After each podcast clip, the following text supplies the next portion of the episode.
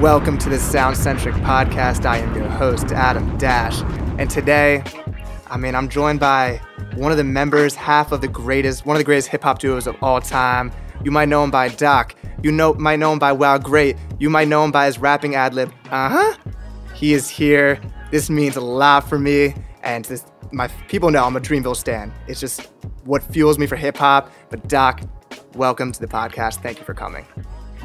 Thanks for having me, man. Appreciate the shout out on the ad lib. Yeah. I love when people recognize that. I love that shit. Is that something I that started doing that ad lib. I started doing that ad lib as like a like a vocal exercise, Yeah. like to try to. I used to do it slower. I used to be like, uh, but then I just like that's interesting? started. It just and then it just became. Then people started saying they like it, and I was like, yeah, okay. I can't kept doing it. I can't tell what's something that's just like when you freestyle, you naturally say it. Like I see it, JID always goes like, "Whoa, shit, whoa, shit," and it's probably something he just naturally does, and it goes into his music. Yeah. It's always good to have like a little something you do to like build you up, like a little pickup. You know what I'm Yeah. saying? Like before you Yeah, get into that zone, that's just it feels good. It like enters you into it. gets you hyped up. But EarthGang, Yeah.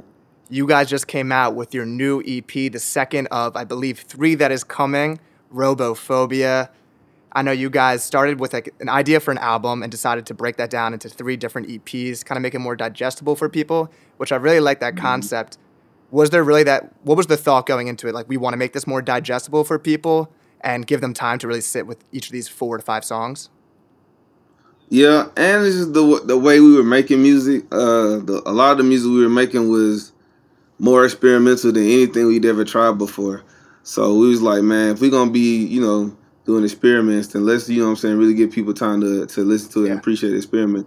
We didn't want to be, you know, what I'm saying, doing taking taking these these sonic risks Mhm. and just being like, ah, yeah, it's on there. Like we didn't care about it. Like, Yeah. We wanted to show people we actually cared about each song, and I think that's something that like I think our whole our whole drive for this whole versus the algorithm thing hasn't been to like say, oh, the machines are killing us, Yeah. or oh, be worried. It's really just to super super highlight the human element, Mhm. and part of the human element is loving the music. You know what I'm saying? Because I Yeah. don't know if I don't know if the I I know AI can make a great song. I don't know if it loves its own song. But I know that I can relate to somebody else loving. I don't, Yeah. you know what I'm saying. That's one thing I just know. So if I, I can put that I, I actually love each one of these songs, you gonna know that because I'm only giving you five right now to like give y'all the opportunity to feel how I feel. Yeah. Do it again, do it again, and we got them. You know what I'm saying. We had we've been had them all stacked up. It was really just we really wanted it to be magnified. You know what I'm saying. Yeah. So I, I, I'm I'm proud of this rollout. I love this rollout. Man, you guys are killing it. And you tweeted that there are some Easter eggs from your original EP, Robots.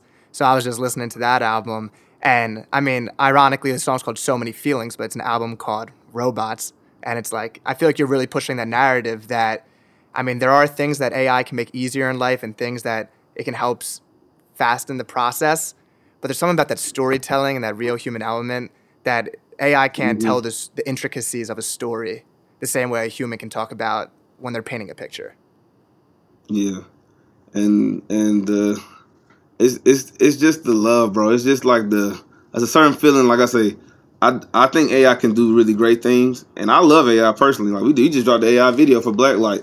It's not completely AI, but the dude did manipulate it. You know what I'm saying? But like, so we love the tool, but it's like at the end of the day, like knowing that somebody there's it matters to me. Knowing that somebody's behind it matters to me. Yeah. Because it's like, okay, cool. At the end of the day, we are we do have to have like some type of grasp that we this is a human experience and not just like Yeah. like the we weren't put on earth just to get money. Like, do we love getting money? Hell yeah. but like we, we wasn't put here just to count numbers. Yeah. Like and you know what I'm saying? That's really all that is. Like we we more than that. We we we experience all these other parts of ourselves fully. So let's just fully experience that through the art. How um, I think that's a big thing. I mean, I have the same perspective on AI because the fun part of for music specifically, it's hearing a song and going, "How the hell did someone think of that?" And it's like it's- they're the same as me. They got the same heart. They got the same skin. They got the same everything as me. And their brain creatively thought of that idea. And something about just AI kind of ruins that concept. It's like, oh, a machine made that. But something like hearing your album, and it's like these two dudes got in a room and they thought of these ideas and they fleshed them out. Yeah, and it's something inspiring about that because let's say you, even if you don't make music, just knowing that like I feel like something got to highlight the power of like our thinking to inspire each other to just think better. You know what I'm saying? Like if I'm if I'm a chick and I do like I make dresses or whatever, like I hear I could hear like a hard ass song and like, damn, he really went so hard on this song. Like I feel like my mind is this strong, but just in this way. Yeah. So like I feel like that's gonna be that's forever important for us to like have that element, have that human element for like just to keep us purposeful, bro. Like at the end of the mm-hmm. day, we gonna all you know what I'm saying? If we if we just give up every element of ourselves to that shit, then it we will just end up being batteries for them, like in Yeah. the Matrix. I know you're you're a big Matrix guy, and I also know I love the Matrix. I know you're a huge Snoop Dogg fan. I know that the way that he goes about diving into different genres of music and his business acumen that really inspired you. What did it mean to get the man himself on the new EP? Snoop was great. He did he did that a long time ago. Actually, that feature a minute ago. It was right after we met him uh, for the. We did one of them um, like flag football games, Yeah. like celebrity flag football games. But uh, he did that verse easy peasy. He he did it. Like I said, another artist who's like way too professional for me. did that shit hella fast. like you know what I'm saying, knocked it out.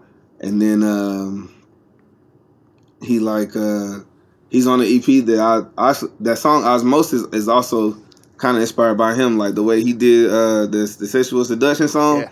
When I first approached Osmosis, that's what I that's what like kind of time I was on. I was like, let me do something that's like I want to do something that's like super electric wavy melodic. You know what Yeah. I'm saying? So like that's why.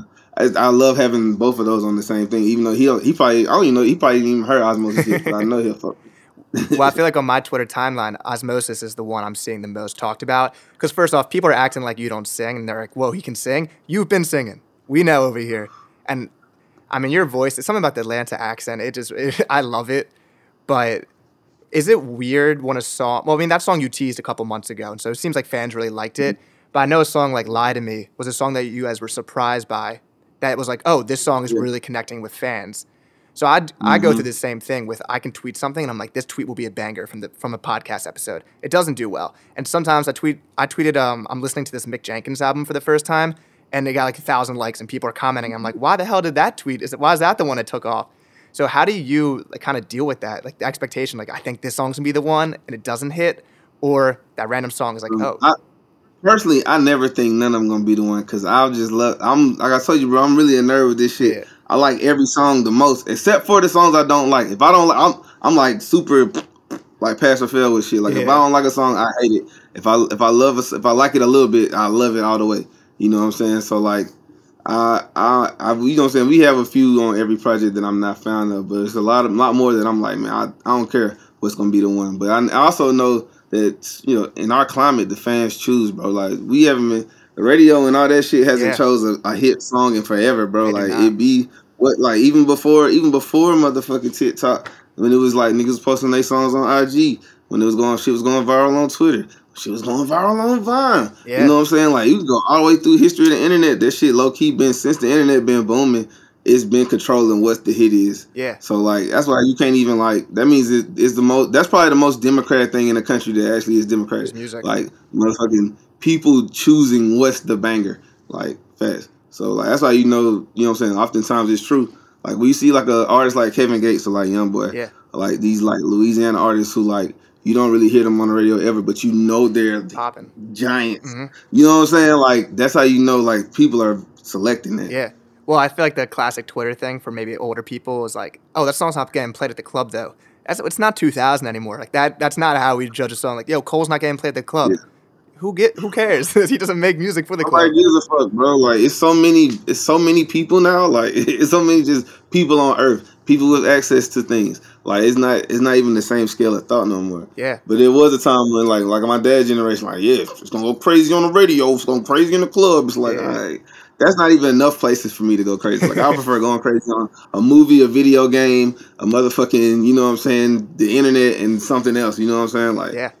I mean, we're in the era of like niche music now and niche communities. So I mean, that is that thing. We're not getting superstars anymore, which I think is fine. I think it's better to build these communities, and like Dreamville and EarthGang has built this strong ass community that if people might not compare you to like bigger artists who are doing arenas, but you guys are selling out every tour. Like there are people that love what EarthGang brings. yes. But the goal, I think that's my ultimate goal still though, is to is to do arenas. And you Like, you guys um, got it.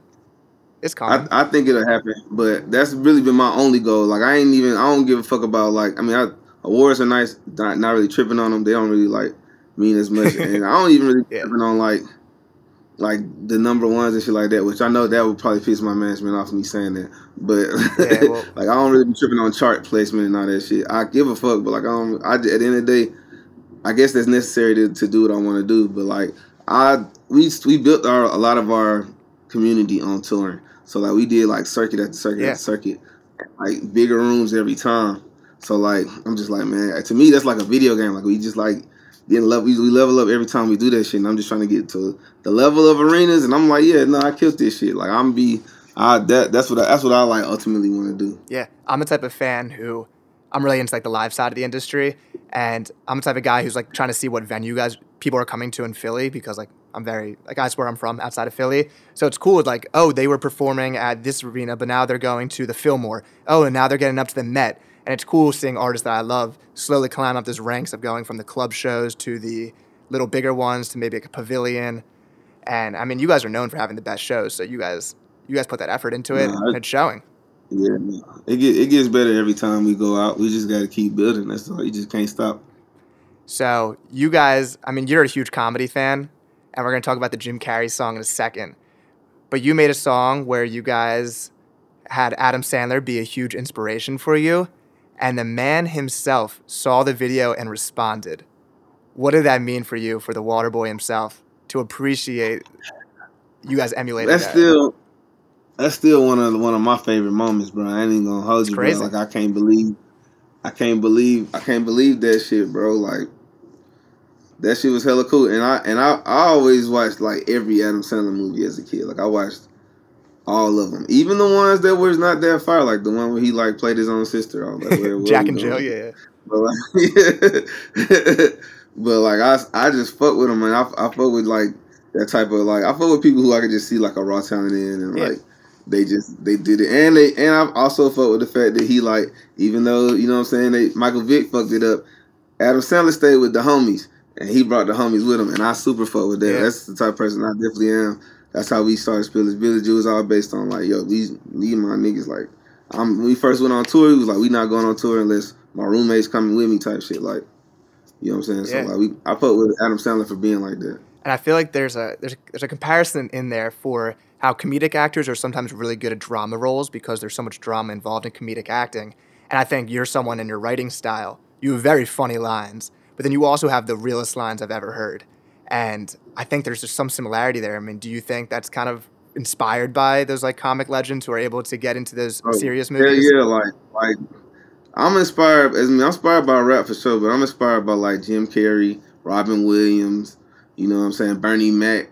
You know what I'm saying? Like I think about them when I'm in the studio. You know what I'm saying? Yeah. When I'm making I'm making music. I'm I probably have some some of that type shit on. You know what I'm saying? While I'm making music, like some stand up or like some goddamn like a like a Portlandia or like yeah. a, one of them obscure comedy shows. Like I'm always having some. I, I keep a very uh, Joker like environment. You know what I'm saying? Like like the Joker when I'm in the studio. so to get into Jim Carrey, I mean the song's hilarious, and you posted that to celebrate the uh, followers on Twitter. And I love I love how active you are on social media because you are hilarious and post wild right. post some wild shit on there. And my one of my favorite movies of all time is The Truman Show. It honestly might be the favorite movie I've ever had. So, I, so it's crazy. It's crazy, and you have these albums recently that are talking about robots and kind of the future. So this conversation isn't really about AI, but I feel like we're seeing kids grow up and their lives are kind of the Truman Show because you have these parents that are videotaping every single second and posting it to the internet, and it's just kind of weird. And I feel like we didn't learn anything from the Truman Show, like how that can mess someone up. And you're a dad yourself it's like, what do you feel about yeah, that? We're gonna see we're gonna see a whole different generation of motherfuckers with that shit, bro. What's so crazy is like my son, I don't post him like crazy. I post him every now and then. I have like no problem posting my son, but like I don't post him like I'm not like oh he don't have like a page. I don't let him do social media. Yeah. I don't let him like even you know what I'm saying. He don't have he's not logged into nothing but Roblox. but like motherfucking he even still all his favorite shit he likes to watch is YouTubers so like when he plays video games, nobody's watching him at all. He be like, "Hey guys, so today we're gonna," and he just talk like he already hosting, yeah. and I'm like, "Bro, nobody's even in here." like, it's that practice. Like that's just, I mean, it's like, yeah, but like that's what I'm saying. He, the fact that he even has like a host part of his brain, you know, what I'm saying. I feel like most kids have that now, and that's yeah. some crazy thing to even think about. Like, It's kind of like when they all have like they all have a like in case I'm being watched. This is how I act. yeah. Part of my brain just in them. That shit's crazy. That is really interesting. It's like Truman when he's talking to the mirror and he's drawing the, the space helmet, and they're like, "Does he know?" And they're like, "Oh, he's just talking to himself because that's just like what his personality was like." Bro, I see kids do that shit all the time, bro. Like they'll be like, "Oh, hey, so today we're gonna," and I'm like, "It's like a, y'all y'all hosting like a YouTube tutorial, like at all times." Yeah. Like, It's crazy. But what's also crazy is that you are coming out soon with your first solo album, Howl At Da Moon. This oof, this thing is crazy. It is featuring so many amazing artists that we're about to get into, including Chris Patrick, Deon- Deante' Hitchcock, Marco Plus, all them Atlanta, New Jersey boys. Shout out to Chris. You got Flame on there. I mean, dude, tell me about the process. This is the first time coming out with a solo project. What does that mean to you? Mhm. Why does this feel like this is the time? I also got my boy Big Cup on there from uh, Tennessee. He's nice. Uh, who else? Benji's on there. Benji's on Meow. Meow's, Um, Meow's a funny ass song. Yeah, it's a breakup song. It's heartbreak. It's Meow, Yeah. but like the cat is hurt. Yeah. Yeah, man. I mean, that was that was a that was a fun album to make, bro. I ain't gonna hold you. That was the most fun I ever had making music. Like not just not just. I had a lot of fun making like Mirrorland. Mirrorland was like super fucking fun to make. So like, I really didn't think I could have that much fun making making an album again because we was all over the place on Mirrorland. We was on tour. We did a lot of shit in L.A. We was like, we was watching a lot of crazy ass shit. Mirrorland was crazy as fuck to make, and but uh, it felt kind of like that again just even more untethered on like the sense of like where my mind could go. You know what I'm saying? Like Mhm. I wasn't thinking about. I've never just thought about nothing but my life story before. Mhm. Honestly, you know what I'm saying? I never put that much. Like a lot of my shit be like quirky shit, cool lines. I put some story in where I can, but like I never went to like a place where I'm like really like each song is very connected to some truth. You know what I'm saying? Yeah. Very connected to some like who I who I am. So that shit felt good as fuck to make. I made it with my friends. You know what I'm saying? I didn't get like a bunch of like I didn't try to get all the all the most viral and, and biggest producers. I made it with my dogs. So that felt really good. All the instruments is real. You know what I'm saying? The French horns, the guitars, the motherfucking like we we was really taking it. You know what I'm saying? Of course we going crazy with the drums and shit, 808s and all that shit. But like a lot of that shit, a lot of instrumentation, harps. I had people pull up to the hood and record this shit. Like most of this shit was did on the south side with my friends. So like I think, and it's just a lot. It's um, it's a lot of just sentimental, Yeah. like unfinished projects that I never. I was ne- I was like, if I if I'm gonna do one, then I'm gonna do one like this. You know what I'm saying? I'm I'm EarthGang for life. But I was like, if I'm gonna ever do a project that's like that's like my project, I'm gonna be like as sentimental as possible and like Mhm. really like you know what I'm saying put all put all my feelings into it. Um, it was inspired by like Tarantino movies and like the death of my cousin. He just passed last last winter, Sorry to hear that. and yeah, no, it's like all, it's like all the pieces. I got so the first song, plot twist. hmm That's a sample of my father. He uh he was a he was a musician back in the eighties.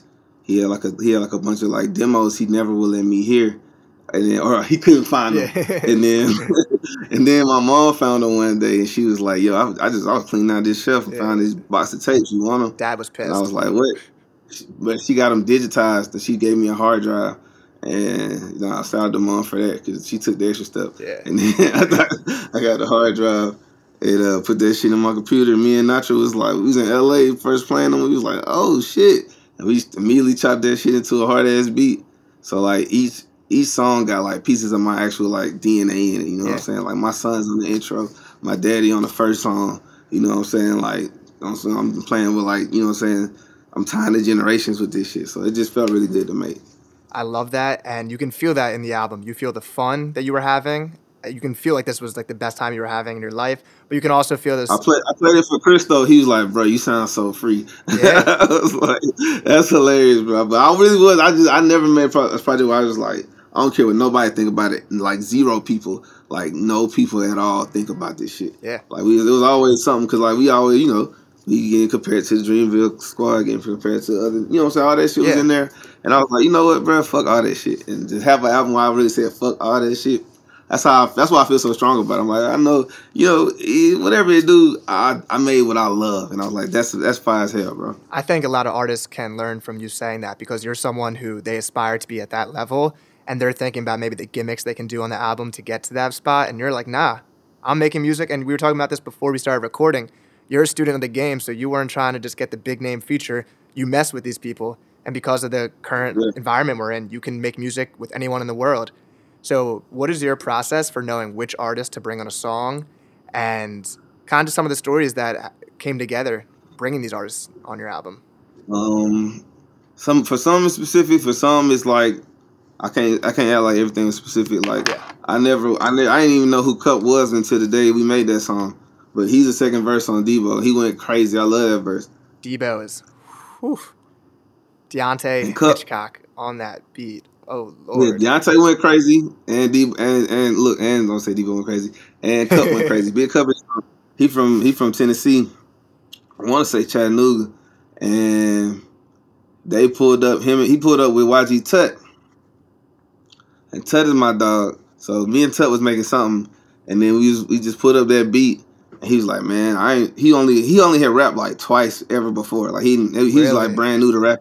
Yes, That's crazy. He's like, man, I don't really do this shit. I was like, he like, but I got some shit wrote down. I was like, man, put that shit on there. I ain't even ask him. I ain't even ask him. And then he went and did that shit. I was like, I was like, that's just like miraculous, nigga. Like, you could have fucked that shit all the way up. But he sounded so strong on the song. I was like, nah, bro, keeping that verse. And then I got them put my shit on there right after that shit. But that was like a one take for everybody type song. Like everybody was in there at the same time. Yeah. We all just rushed into the studio and niggas was just like, you know what I'm saying? He was just going, just making just making shit. We made the beat was made at the same time as the verses was wrote and like niggas just did that shit. Like that that was one of them. And that's why I love that song. But like a song like like what's the uh, Chris Patrick song, Dirty Yeah, Job. job. Like I made I had made Dirty Jobs for a while before Chris even hopped on it, and I sent it. He was he was he, he was like early to my mind though. I ain't gonna hold you. Of people when I when I first made it, I was like, man, he would probably float on this shit. Yeah. And then I sent it to him. He sent me some bullshit about a writer's blog, and I'm like, nigga, you Man, you shut don't- your ass shut the yeah, I was like, man, you you don't even got to do much. You be like, I, I think that was just probably him overthinking because I'm like, bro, if you if you like tiptoe in, in your raps, it, it still go because you have a, like a cleverness that like Yeah. other niggas just don't have. So it's like nigga that you already kind of barring up, like even when you're not barring up. Yeah. So it's like Chris, you should just go. Chris is just a smart ass rapper. I don't know how to explain it. He, Bro, yeah, he like, says bro, he- words I gotta look got- up on the internet. I'm like, what did that even mean? He don't got he don't gotta do much for it to be for it to be better than most niggas. So it's like, bro, don't even you know what I'm saying? Don't even trip. And he and then he came back to me a couple weeks later and he sent me that shit and I was like, yeah, bro, this is it. And then them strings, all that shit on that shit, that's real. I, I was literally paying musicians out my pocket, like, pull up, what you doing today? Boom, Yeah. boom, boom. You know what I'm saying? I, I cash you out. Just play on this shit today. You can Like- you can like hear the live instrumentation tubas, on that. French horns, all that shit. I mean, you guys have always been big on that, including the instruments on there. And you, it, there's a different feeling. You can tell when it was played live. You can hear the drums sometimes. You can hear the horns. Yeah. And I mean, that's got to be brought back into music. We need more of it. Yeah, I, I fuck with that shit, bro. It just make it feel just like more cinematic to me. Like I really was trying to make like a, like I say, it was inspired by Tarantino, bro. I was trying to make a movie soundtrack, bro. Like even when- even as I like, as I like pitched it around to folks to like get it out, Mhm. which you know what I'm saying that that's where we at with it. I'm like, I'm like, this is a movie. You know what I'm Yeah. saying? Like it sounds like uh, an album, but it's it's a movie. I didn't go too deep into story detail, but I wanted people to like take their own story away from like listening to that shit blended with a few skits. Yeah, I was talking to Suave about this on our last episode, but it's something about storytelling that the audience might not connect to the literal story you're telling, but there's a deeper emotion that they can always connect with. I think that's the important part because we, we obviously all have different experiences, but there's an underlying emotion that anyone can talk about and feel. Yes. Yes. And that's I think that's what's the most important. I think when people start getting too like analytical, like, well, what was his story then? What was his story? It's like you missed the whole fucking point, bro. Yeah. Like go just go listen to it with like a like a different sense of yourself. Like just chill and like appreciate something for once. Yeah. that's all. and every like every song and album has a different setting that can be you can get a different meaning. So I was saying I was listening to this album in the gym. So maybe when I'm listening to it at the gym, I'm getting more hyped to the song and the beat and the chorus. But when I'm listening in my room and I'm just mm-hmm. putting my headphones in, it's like, oh, that's when I'm really noticing the instrumentation and the deeper lyrics and the story to it. I mean, that's the fun part about music. It's like anywhere you are, you can get a different meaning from it. Hell yeah. What's your yeah. What's your favorite Tarantino movie? Shit. I mean, you gotta say the Kill Bills one and two, but Cause that's really I ain't gonna hold you. That's his that's his magnum opus. That's like his favorite. It's crazy. That's like his like best work to me. But it's not my favorite favorite. My favorite that I just enjoy watching over and over again is Inglourious Basterds. Facts. But I fuck with uh I fuck with Django heavy too. It just take a long time for me to get through Django sometimes. Yeah. But like that opening scene. I will watch the Glorious Bastards over and over, bro. Au revoir, Shosanna. That that opening scene is the craziest scene of probably movie history. And uh, what's the other one he he? Oh, um, I do like Pulp Fiction. It comes on a lot, so I feel like I've seen that more than like the rest of them. Yeah. But yeah, I like Pulp Fiction. It's a fun movie to watch. I think Django's my number one, and then Inglourious Basterds number two. I just Jamie, there's so many lines in it, and the act, it's just crazy. Them boys. Nah, Django is great. I ain't watched it in a minute. It might be time to rewatch Django. Got It's it. still February. I Yeah. watched it right before. Watched it. Yeah, you gotta celebrate. Now I want to get into um, your writing style. One of my favorite lines from you ever is, "I'm over my lyrical phase. I'd rather be potent." So before we really dive into it, I want to know what that line means to you when you wrote it. Shoot, man. I I think I don't know. I'm always kind of being like kind of winking at the camera. I always feel like Yeah. when I'm rapping, I'm like Jim from The Office. Mm-hmm. Like I'm like, can you believe this shit? Like I'm always on like, can you believe this Yeah, shit? like breaking the fourth kind of, wall. kind of, yeah, fourth wall breaking path with the with my lyrics. So I think that was kind of just me just winking at the fans because I, I I see what people say. You know what I'm saying? They be like, if you never really like listen to our like you gotta listen to unfortunately you gotta listen to a whole project to really get what we Yeah. do. So it's like if you only heard like a song or two, you would think like, okay, well nah, uh, the song I heard, that nigga was doing a lot of rapping. That's what they are. Checked out. You know what I'm saying? And that's fine, you know what I'm saying, to each his own and however you find it, find it. But I was I just that was me winking to like the audience, like, yeah, you know what I'm saying? I, I don't even I don't even got nothing else lyrical to say. I did all that shit, you know what I'm saying? And I didn't I wasn't even necessarily trying to be lyrical before. I think I just I think I'm just enthusiastic. Yeah. Like I think I just I feel like enthusiastic as there's a- bro. Like There's a difference between like lyrical miracle type stuff where it's just kind of Yeah. fitting syllables, which I feel like is like a different thing than lyrical rap. Like that's an even higher, like different. There's a different word for that. I don't know what to call it, but like that's not what you've ever been. You're not just filling syllables for the sake of filling syllables. But I like Nah, bro. I really just like I say, I, it's fun as hell to me. I'm just trying to be. I'm just trying to out clever myself in my mind. Like you know what I'm saying. I'm, I don't be trying to like show nobody what I could do. You know what I'm saying. Yeah. like I never had that intention. I'm not sure if you've ever gotten this comparison before, but I was trying to think about like how your lines remind me of, and I feel like it's kind of like Hove, where it's still a bar and it's still clever, but there's something so real about the line that you're like, oh shit, like that's real. Like it's not just a punchline. I'm gonna say this. Hove need a song with me, bro. Yo, Hove, We need a song. Hove, I know you're watching Me this and Hove- podcast. Come on, and I know you be watching everything. yeah, he, I know you see y'all. he just linked up with Schoolboy Hove Q. awesome. Come on, link up with Doc. exactly. Oh, if he heard the album, Hove will lose it. Yo, get I need. Hove on Hove, Hove on debauchery. Can we get can we get him on there with Marco? That would be crazy. That would be crazy. I wasn't even thinking of that one, but that actually would be insane. Man, Hove, what's up? Yeah. I know you see this. Uh, let's just get the whole shut out, out the way. Yeah, I've noticed. yeah, no, I appreciate that. I've noticed a trend in your in some of your lines. This is something I've noticed that you've had a lot of lines about God. So I'm gonna read a couple off for you. Some of my favorite of all time. Um, only God can judge, and that's only if you still give a fuck, which is on the same song that we were just referencing on Baptized. Um, hmm I ain't God, but I'm out here killing shit regardless. On the new album, you said that. Um, they call me crazy because I understand God's humor. So I feel like there's a lot of, I don't know how to describe it because you have this whole thought process about robots in the future, but then you're also kind of having these thoughts about God and maybe he's not like always supporting us and thinking. But tell me about why that seems to be a common thing that you rap I about. mean, I definitely believe God exists. I definitely believe that there is a presence and a force that is like that is like the reason we all exist. Mhm. So that's enough. That's enough to be considered God for me. Yeah. You know what I'm saying? I don't care if it's like in this world, it's a two year old girl. You know what I'm saying? It could be, you know what I'm saying? Yeah. Some, you know what I'm saying? It could be something damn near insignificant in this world. But whatever it is, there is a God. So I know it exists.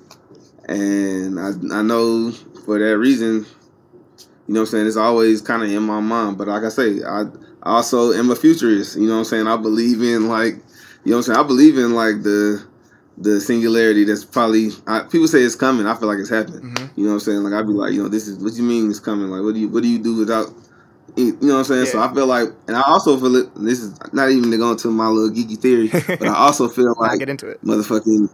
I feel like the internet and like this stage of technology that we're in right now is subconsciously man's attempt to create his own God, to create God on earth. Because we wanted to create something that's like that sees everything, that knows everything, and we wanted to believe that so bad that we was like, yeah. like why else do we even have this shit? You know what I'm saying? Like, so I'm like, I feel I, that's just a theory. I, I feel like subconsciously, I get it. The technology around us exists. Like the reason we can do this right now is because we wanted to see God so bad. So I think futurism and it's like where futurism in the past kind of like. Mm-hmm. They, they complement each other. I think humans naturally like to have answers to things, and it scares us when we can't explain stuff. So, kind of to that point, if we're building these things, we have an explanation of how it was created. Oh, it was, it was us. Exactly. Like we're a god right now. But yeah, there's those moments where we can't explain shit, and it's nice to be like, no, maybe there's an outside figure that is drawing those forces to that. Mm-hmm. But to get more into your to your writing style, how do you think that's changed over the albums as, as you've grown up? Because maybe you were talking about some more random stuff in the beginning, the mixtapes. I mean, i you guys have always been very potent with your raps, but how do you think you've kind of transformed? Um, I don't know. I I think I mean a big one obviously is touring for years and years and years on end. Like that shit'll make you see what's hitting. For one thing, you gonna see it right in somebody's face. Like which lines is working, and you naturally, you know what I'm saying, you gonna like naturally tailor your shit to more to get more of those moments, to get more of the good moments out of the crowd. So like that shit is like a big thing that like evolves your yeah. whole flow. That's like the first thing. If you ain't ever went out on road, then you probably gonna rap like your bedroom raps forever. You know what I'm saying? Like I feel like even like like one of my favorite artists is YoungBoy. I studied that nigga like diligently, bro. That nigga's amazing. But he ain't never really did no like cause cause of that nigga's situation. He never did no like big ass tour. Yeah. I know when he do, that shit gonna be crazy. Cause everybody gonna be like, this might be my chance to see. So like but I but I promise if he do another one, the nigga music gonna change a little bit. Mm-hmm. Just cause he gonna be like, okay, shit. You know what I'm saying? Even if you even if you don't really give a fuck, you kind of give a fuck. Yeah. Cause it's like you do want like them. You want them moments when you on stage to like it feel different in person, bro. It's, yeah. like, it's not like you care about the nigga comments, but you do care about like when you in person, like feeling that energy, it make you perform harder. Yeah, I mean, made it made Kanye make graduation. He came into it like I want to make some stadium music. He kind of he went yes, on the road for those tours, and he knows he's like, oh, I know what I can make that will make a stadium go crazy. Yeah, you like learn that shit as you go, as you travel. What are some songs by you guys that you kind of made thinking when I go on tour, this one's gonna go off? I feel like Ghetto Gods, the song, is a crazy one. Um, yeah, that one, that one did it. Uh, that one was fun. Um, what's the song? I don't know, man. Let's let me think. Yeah, you got me think about our. You gotta go through your own discography. Yeah, that's a yeah. It's a lot of songs. I know. Um, I mean, Up Goes Hard. A surprise one, but but I kind of felt it is uh, Run It Up. We did with Snakehips. Yeah. That song be turning up any crowd. It don't matter what kind of crowd it is. That shit always goes. Um, what else? Definitely the Ghetto Guy song. This side, like that whole explosion at the end of this yeah. side was purposeful as fuck. We definitely did that shit yeah. after being on tour. that beat change. Uh, yeah, up even. Mm-hmm. Like for real, for real, we can go far back as up because yeah. like we just got off tour with like, you know what I'm saying? Probably after the TDE tour type shit. Mm-hmm. Like, you know what I'm saying? We were still very early in our career, but like we we, we started our touring with like, you know, TDE, it was yeah, Soul and Isaiah and SZA and all them. Like before they were Soul Isaiah and SZA, you know what I'm saying? The way they are today type shit. Like Well let's get like, let's get more into the touring and how you guys have changed. I mean you've like you said, you started with Ab-Soul, maybe those smaller venues You've opened for Gorillaz. You've gone your own headlining tours, which is like these are all different types of experiences. But let's start with the Ab-Soul tour because we were talking to Suave last week, and he was talking about how he learned how to do breath control from JID, and getting those lessons of knowing how to strategize the set list. What were some things maybe you learned on that first tour from Soul? Boy, what? Let me tell you a couple things. One, immediately, I want to say it might have been our second show. So had like I didn't even know he was watching this, but immediately like our second show, he had like so many notes, bro. like he broke us down with like so many ways, bro. Like, oh, that was our first time really on the road. Before that, we had only done like uh like local Atlanta shows Yeah. type shit. We had them shit jumping. We definitely had them shit. That was like a crazy time, just like ah. But like motherfucking, this nigga Soul would have us like he he was like, bro, y'all got to think about you know what I'm saying who gonna say what. Y'all gotta have some better shit to say in between y'all songs. Y'all gotta got them like you know what I'm saying. Pick pick up with this nigga. You know what I'm saying. Do this verse. Y'all should say this line together. Like I was like, bro, you. He had intricate Yeah. details of like notes. So like he just made us. I mean, we was already taking it serious, but he made us like we was like, no, we gotta take this shit. Like we gotta do this shit, bro. Cause these niggas, you know what I'm saying. For one thing, we was on that tour by the skin of our teeth, bro. Like we had quit jobs and shit to go on that tour. We didn't have no nothing, bro. Mhm. Like we was in a van. We didn't have shit. Like we was performing in our and like what we slept in the night before Sunday. We just keep going just to just be on that shit, bro. That shit was that shit was very fucking difficult, but we wanted that shit so bad. We was like, bro, I hope these niggas don't kick us off. But Soul had like notes, bro. And I was like, okay, I respect it, bro. I was like, appreciate that. I think the the thought of like so I interviewed Chris after his show in SOBs the other week, and my voice was gone when I was interviewing him, and he was chilling. And I've always like just wondering because your music, the mix of singing and rapping, and it's the breath control's crazy. How do you guys? How do you not lose your voice?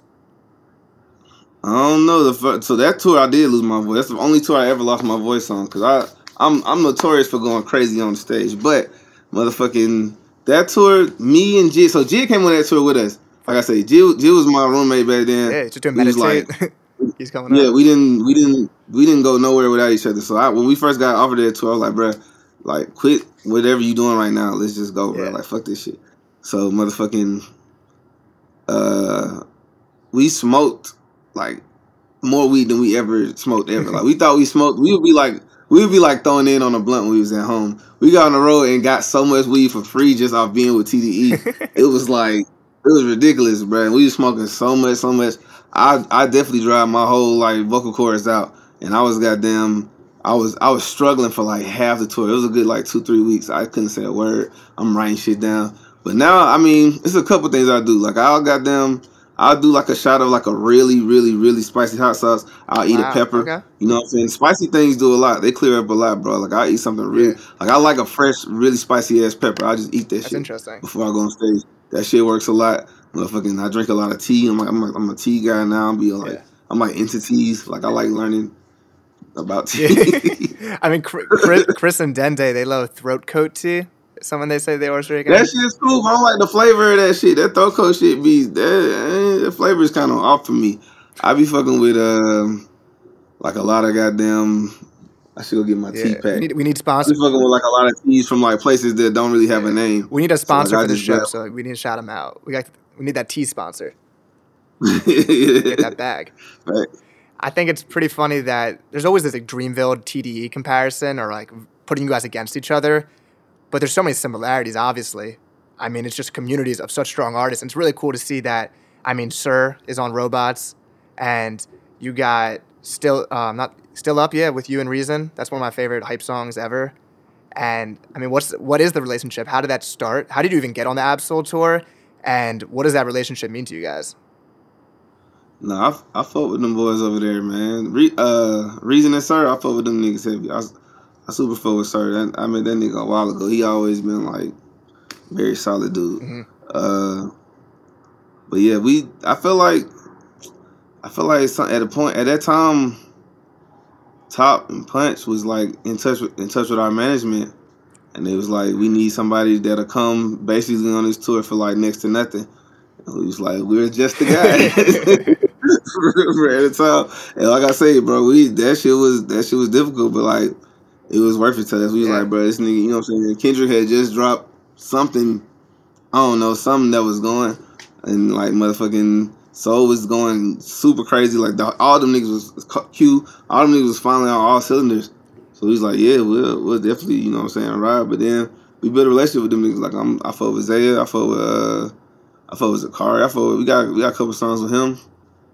They just, you know what I'm saying? We be in LA, niggas will kick it. You know what I'm saying? Yeah. That should be cool. I love hearing Yeah. that. There's something about maybe you'll relate to this because you have siblings and you're the oldest. I have two older brothers. Those are my best friends. I love just hearing about the relationship between people. For example, like the Jason Kelce, Travis Kelce podcast. There's something so interesting to me just seeing two brothers interact. And Yeah. I mean, I just love hearing about these relationships. I mean, you and Olu obviously being friends forever, and you and JID and being roommates is like just hilarious here. Like thinking like you guys were just like living in a house the same way anyone else is living with roommates. How? Yeah. I mean, just tell me about those relationships.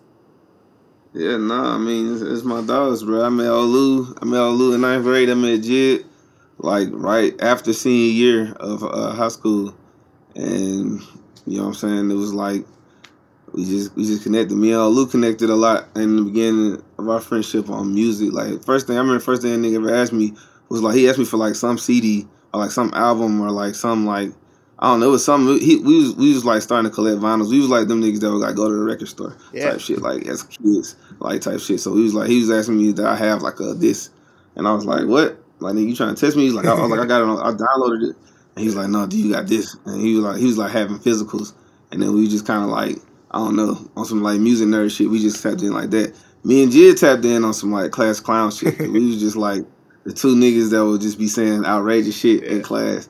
And then I was like, okay. And then what's so crazy? I, I JID was recording at this one spot that we would go record at too. We had the same engineer.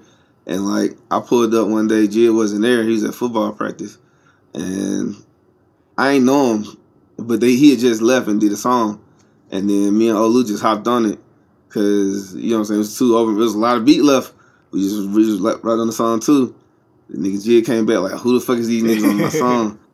And then we realized we connected later that was like, oh wait, you the same nigga I be like I be seeing in class and shit. Okay. Like first it was like nigga fuck you, then it was like, oh no, I, I felt it, bro. Yeah. And then after that we was we was thinking Steve's, bro, like through all the college, motherfucking like we was that was my dog, bro. So Yeah. like we that's that's just a that's just like a long time brotherhood type relationship, bro. You know what Yeah. I'm saying? Like we sending pictures of babies and stuff to each other now, bro. It's like I mean, going going through you guys' interviews for like doing this podcast, it's just so fun seeing you guys like eight years ago or six years ago, also soft spoken, just kind of growing into yourselves, and now obviously just being so confident with the creations you made.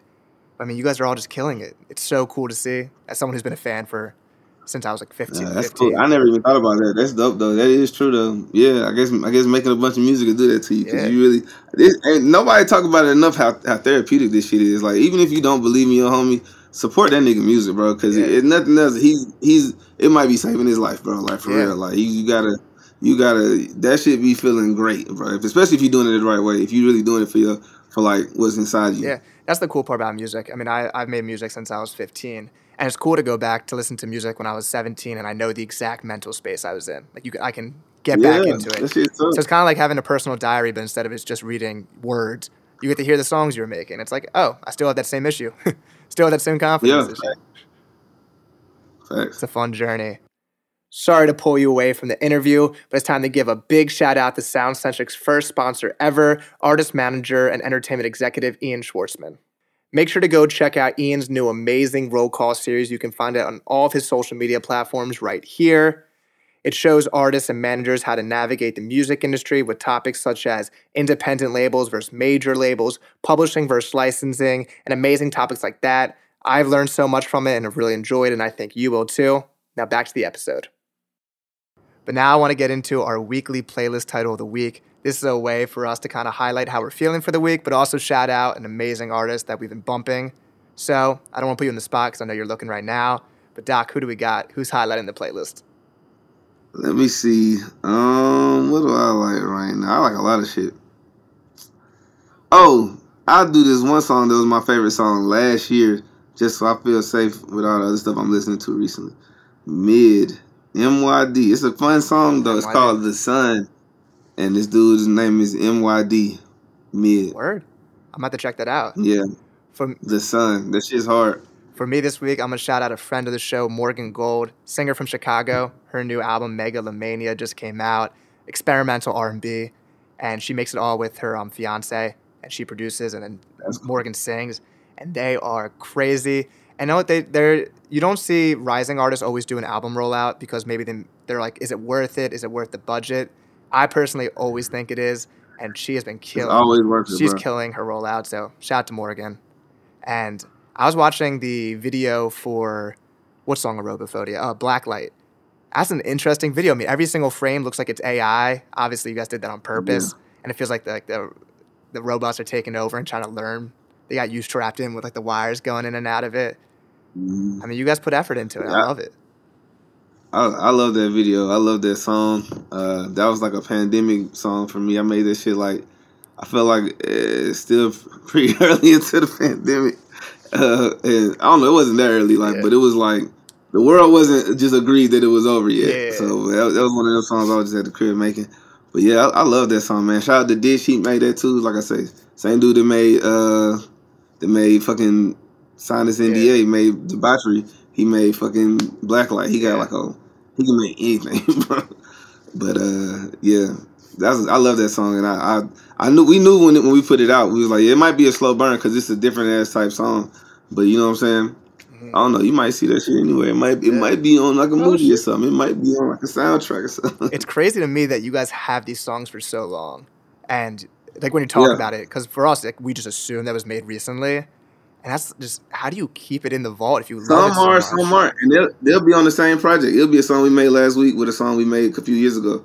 But it's like if the sonics go together, then the sonics Yeah. go together. Like you know what I'm saying? Like it don't, it don't matter when you was inspired to do it, but like it, some of them, like I say, like for example, I feel like we made like like on the last one we had made Bobby Boucher like right before we put it out type shit. But he's like, you know what, this this this feels right here. Yeah. You know what I'm saying? Just do it. Now, I want to get into some Dreamville talk because people who follow me know I'm obsessed with Dreamville. What you guys have built together and the community around it is amazing. And I want to start with the relationship with Cole because I saw Barry, your manager, JID's manager, runs since the 80s. Shout out to, shout out to Barry. He tweeted that you guys specifically did not want the Cole placement on the first album, and Jid did that too. Did not get a Cole feature on the first album because you guys wanted to build this name for yourselves first which I can imagine is really hard to do when you know you can get J. Cole on your song. It's hard to put that off. But was that like an argument of, or was that agreement by you guys? Like, let's let's hold off on that. I think it's better to build this name first. Yeah, I, th- I think that was a pretty effortless thought. Like I don't think we ever had like a like, oh, we need to get Cole. like you know what I'm saying? Like I, I vote with Cole. I'm a super fan of Cole, and I'm constantly inspired by the way he lives his life and the and the type and the type of way he releases his music. I'm constantly inspired by this nigga Cole. Yeah. But at the same time, you know what I'm saying? Like th- you gotta do what you gotta do. You know what I'm saying? Like Gohan ain't become Gohan until Piccolo left him on the mountain. You know what I'm saying? Mhm. Like we had, to, you gotta really, you know what I'm saying, step into your Saiyan power. And the only way to really do that shit is to be like, look, I'm here. That's why I feel like I'm even doing like another level of Super Saiyan, even doing my own thing. I'm like, you know what I'm saying? Eventually you gotta just be like, look, I'm here. Yeah. And think about what think think what you want to think about it, but like this is what it is. Yeah. And So I think that I think I think we had that I think we both had that attitude. We're going into Cole, we're going into the project without Cole. But I would say we also both still was sending Cole hella songs. So it might have just been like I don't know if he would have if he would have got on one of the ones that we were sending maybe earlier, maybe we would have been like, eh. But I still feel like we would probably have held it off on Yeah. it though. 'Cause I think that was like a it was definitely intentional to be like you know like EarthGang. it was no, you know it was a very smart idea. And I know that Ab-Soul Yeah. tours were the kind of the first time that Cole started seeing you and JID. And I know it wasn't initially like, yo, we want to sign you to Dreamville. It was kind of a come kick it, come to the studio. Talk to me about those first kind of interactions with Cole, Ib, and the people from Dreamville. Nah, man. Uh, they, you know, like I say, they, they pulled up. I feel like Slick they had reached out some kind of way before we got on that tour, because they knew about us obviously to even come say what's up. Mhm. And Cole was there, like I said, on time. And when I mean on time, we was going on so early. A lot of people still had coats on and shit. Like it wasn't like it was very. People didn't know sometimes that we was performing something in some in some cities. Like it was like we was going early as fuck. we Yeah. was going on first. and motherfucking. Uh, Light still on. motherfucking coke.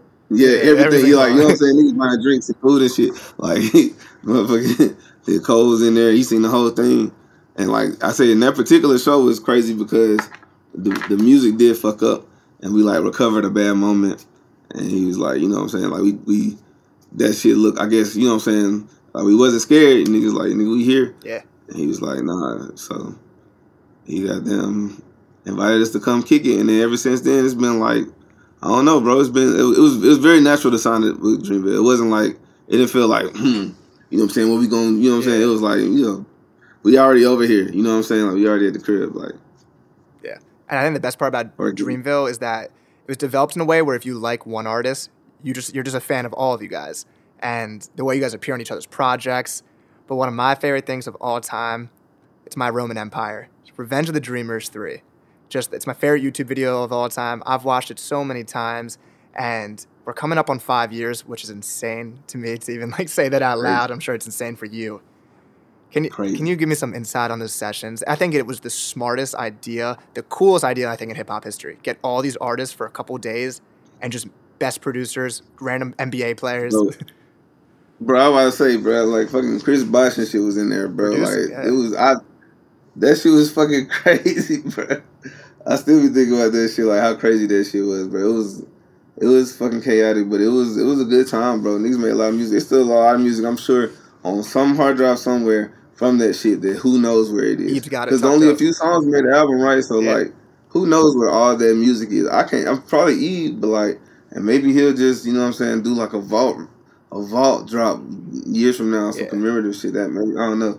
I would wait ten if I'm gonna wait this long, but. but like I don't, I don't know, but it, it's it was a lot of fucking music made. I know that much. It was like it was like you you gave it was like instead of like just one dude in the Sistine Chapel, like it's like you let every nigga who ever painted ever with a brush ever Yeah. in the whole town come into the chapel and paint the chairs and the pews and everything. Just like you know, she's crazy. That's a that's a really good comparison, I think.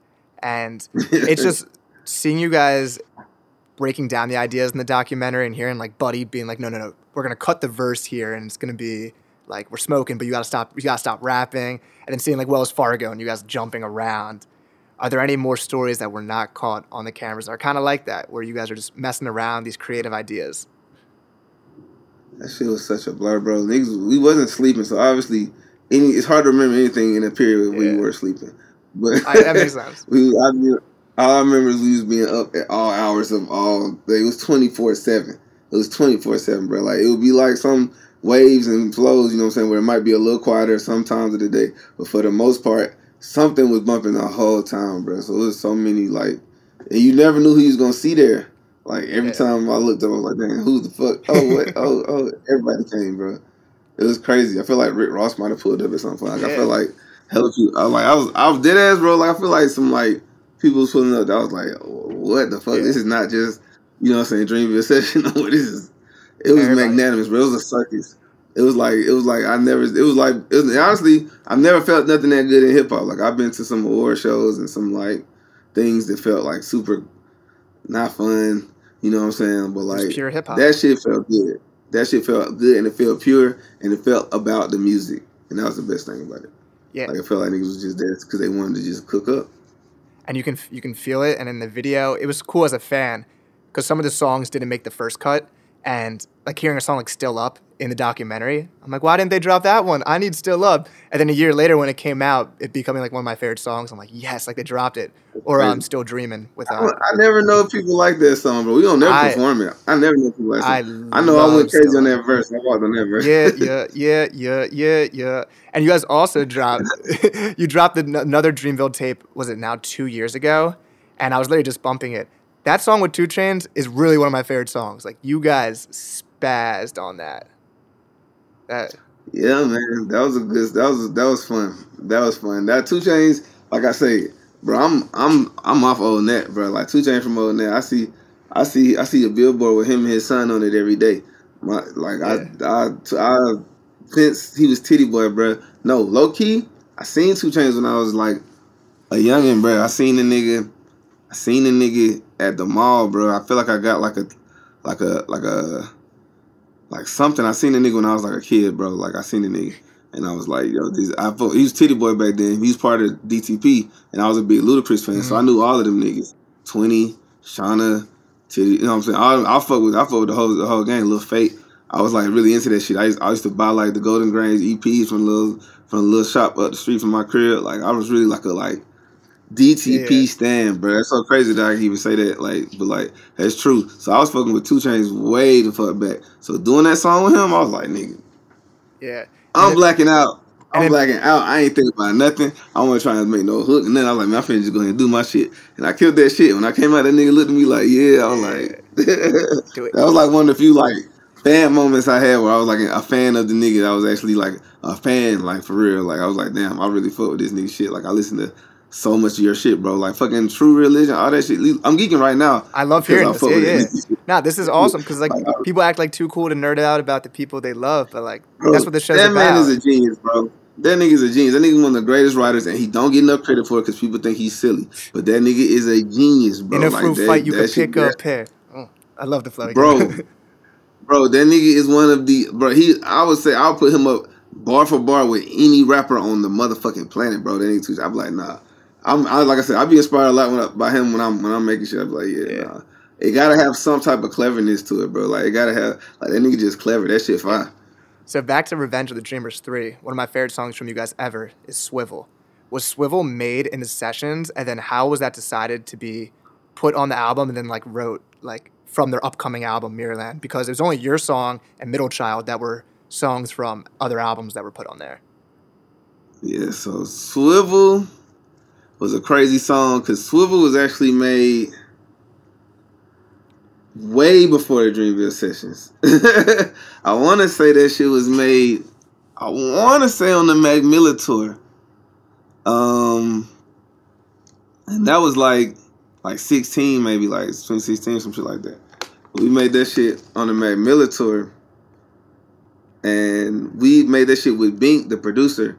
That's a crazy ass song. Like that shit. For It's one amazing. thing, it- like I say, I, it's, it's based on a true story. It's based on it's based on a, a very close friend of mine that passed when he was young, and uh, motherfucking, we made it in Virginia Beach. So Bink had a studio in Virginia Beach, and the spot had like we didn't have no also nowhere to stay in a lot of early tour dates. We would have we would just have like we either sleep in the car or sleep in the whatever Yeah. and just keep pushing.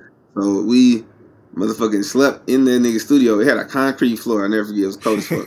slept in that nigga studio that night and made that song that night. And my voice was super like I had a kind of cold. My voice was super groggy, but I was like, I like, like it though. It's like the uh, raspiness in the chorus. Yeah. yeah. And then yeah, when I did that shit, niggas was like, "Damn, bro, you blacking out." And I did that shit. That, that was the, that definitely one of them one take ones. Like I just did that shit. I just did that shit. Yeah. And then motherfucking Olu came and did his verse. And when we when we first played that shit for Cole, it was years later, and he was like, uh, "Damn, I was trying to like him and E. I think E made a decision. Was like, yo, y'all trying to just put that shit on on this, and we was like, okay, you know what I'm saying? We was gonna put it on our album because we didn't know what. Like we was holding that song way too long. It was made like that was, but that was when, that was like one of them songs that like kind of make you feel like, damn, we we might can make Like, powerful music type shit. yeah. Like it was them- yeah, it was like the first like flickers of Super Saiyan low key. Yeah. It's like when you first like, oh shit, I might I might be able to achieve that shit. It's like okay. It's another So example like of we there's for so- moment. another example of you guys like having just like the pone ass lyrics like I'm living life for the better fuck whoever got the nerve to try to tell me that I'm wrong and just the way you say it it's just it's really a perfect Yeah. rap song to me I can see why that was the moment where you're like oh we we do this shit like this is this Yeah, that felt it felt like one of them ones just on like the strength of the type of song it was. It was so creepy. And so and it felt like the moment, like we was like I said, it was Virginia Beach, it was foggy as fuck, dark, you know what I'm saying, cold. We really made that shit. Felt like that. And then uh my my dog my dog Mike helped, you know what I'm saying, direct the video. That's another close friend of mine. Like I love doing shit like that, bro. I love doing shit like I say with my people, like putting them on, putting their art Yeah. style on and achieving something with it. Yeah. And ego is obviously a huge thing in hip hop. It's a very competitive genre. It's a lot of flexing in this genre. And something you two, you and Olu, have done is that every song that only features one of you says featuring EarthGang, which might seem like a small thing to do t- to you, but to me, I'm like that's so much respect that you guys are so committed to the brand together that you're willing to do that. Is that a lot of forethought? Like we're we're gonna push the brand over our per- our personal brands. Oh yeah, I mean, yeah, I mean, I, I can honestly say up until I started, we, we we both started working on, on our solo projects. It's been brand over everything. hmm That's been the whole. That's been the whole point. That's been like the whole. It's been like the team of EarthGang has been. It's been like that, really the whole time. You know what I'm saying? And I, and I fuck with it. Like I say, and that's forever my squad. But I think that's part of why we both was like taking some time to make some more personal music too, because you can kind of get lost in that. You can get lost in like, you know what I'm saying, like team, team, brand, brand. Well, not even team, because team is good to have no matter what you're thinking of. But brand, brand, brand, brand, brand is a it can it, you know everything in moderation. It can get unhealthy, especially for your music Mhm. and for the sound that you're trying to make. And if you want people to really connect, at the end of the day, you gotta. That's what's that's the most important baseline product. Mhm. What makes people connect, not necessarily what promotes the brand. You know what I'm saying? So like I think we both realized realized that like a little more this year. But we still, you know what I'm saying? EarthGang, we got like two, three more projects yes, sir. that are finished that still coming out as EarthGang. But we are vi- currently also making like just vibes, Yeah. you know what I'm saying? Now, I want to talk about Dreamville Fest because the really cool part about Dreamville Fest is that a normal music festival, it's a lot of random artists that don't necessarily have the same fan base. So there might be an artist who's not getting a good crowd because like this just isn't they're not supposed to be at Rolling Loud. It's just not that young teenager fan base. What's cool about Dreamville is that like I said, it's such a strong community. Every single person there is a fan of all of you. Did you can you like feel that difference when you're performing on stage? Like, oh, this festival is Yeah. this shit's different.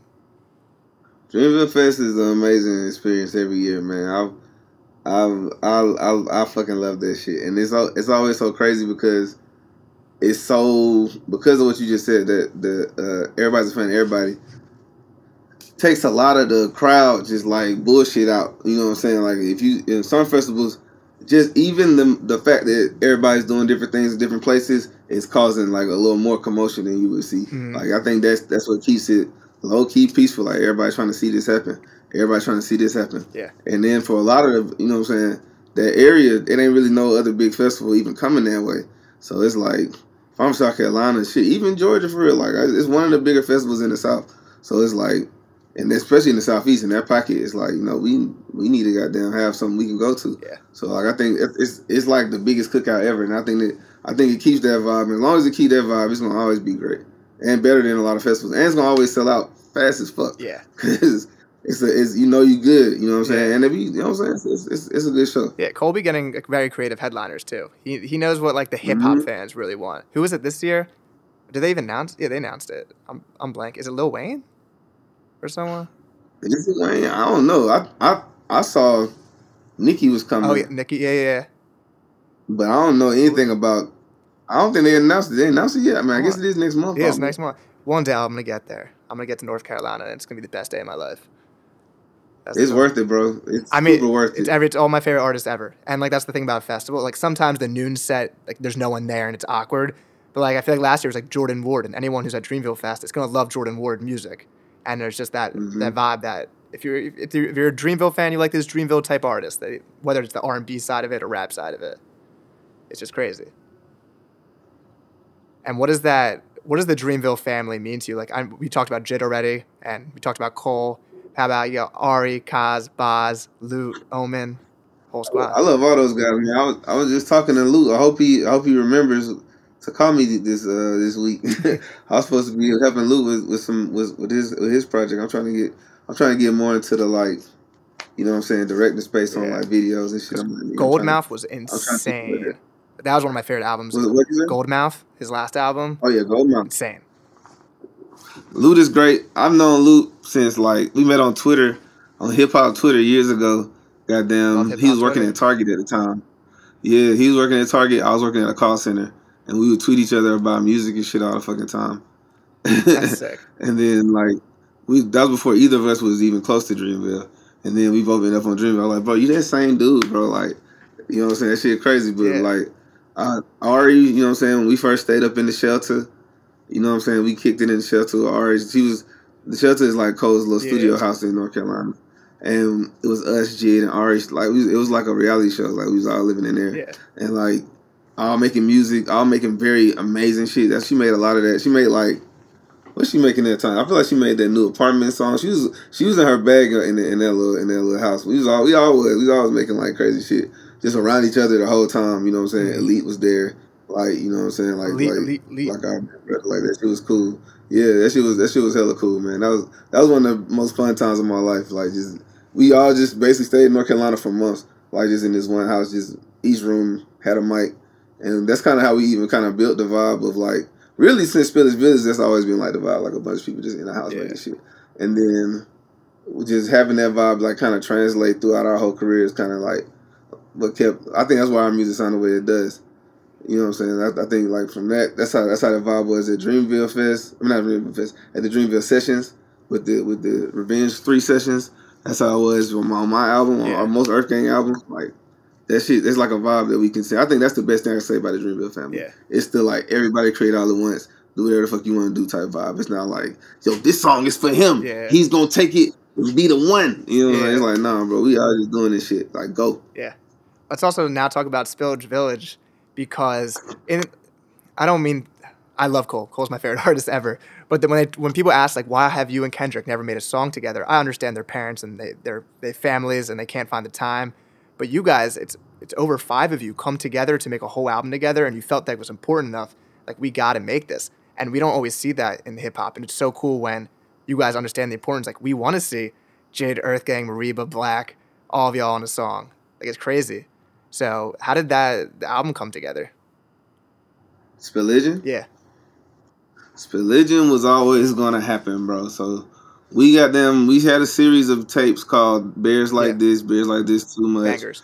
and like those tapes. Those was like the the predecessors to like us Spilligion kind of happening because we was making those actually in close proximity. Like, excuse me, like for most of those we was living around each other. Like, mm-hmm. Mereba lived up the street.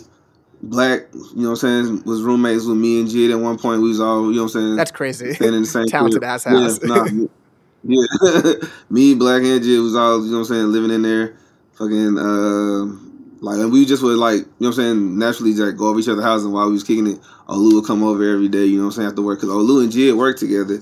And then so that they would get off work and then pull up to the crib. We all be over there, you know what I'm saying, Yeah. just doing that shit. So, like, and that and that would be like us concentrating on the same song, Mhm. like not doing like the dream. That would be us like, oh, like let's just do one thing on one beat Yeah. and do that over and over again. And so like that was always gonna happen, but in the pandemic, we realized it might not.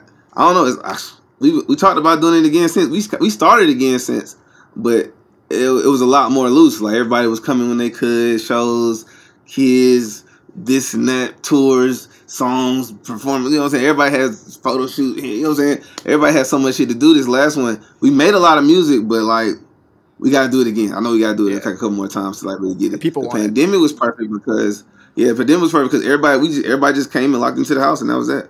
Like it was, you know what I'm saying? Like that was just that. We locked to the house.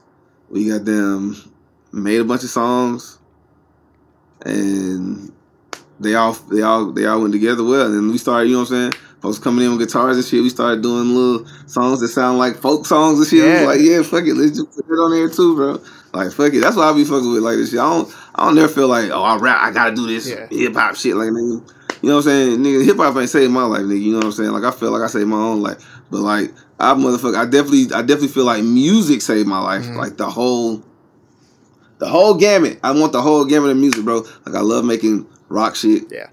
folk shit, all that Ju- shit. So I think that was like the best. Jupiter's one of my favorite songs, like ever. It's a beautiful. It's I love that song, bro. it's cool. I, I want that song to have more life. I don't know what I I don't think it's I don't, some. It's so crazy when you make. It's like kind of like a painting where you don't know necessarily when in in the painting's life is gonna have his big moment. You know what I'm saying? Like I feel like that song is one of them songs that like somebody's gonna grab a hold of that years from now. They'll throw it in a movie. Like, oh shit. Yeah, you know what I'm saying? A movie or something, bro. Like Yeah. I feel like it's one of them. Like it's a special ass record. I feel like JID's having that moment with surround sound right now because I mean I played that Yeah. I played that to the ground when it originally came out, so it's like oh shit, good, f- let's go. The people they catching on now. That's just crazy. That shit is crazy to see. That shit is amazing. it's so awesome to see. And I mean, the people the people love Spillage Village. They need another album. The NPR Tiny Desk. I was watching it last night with my family.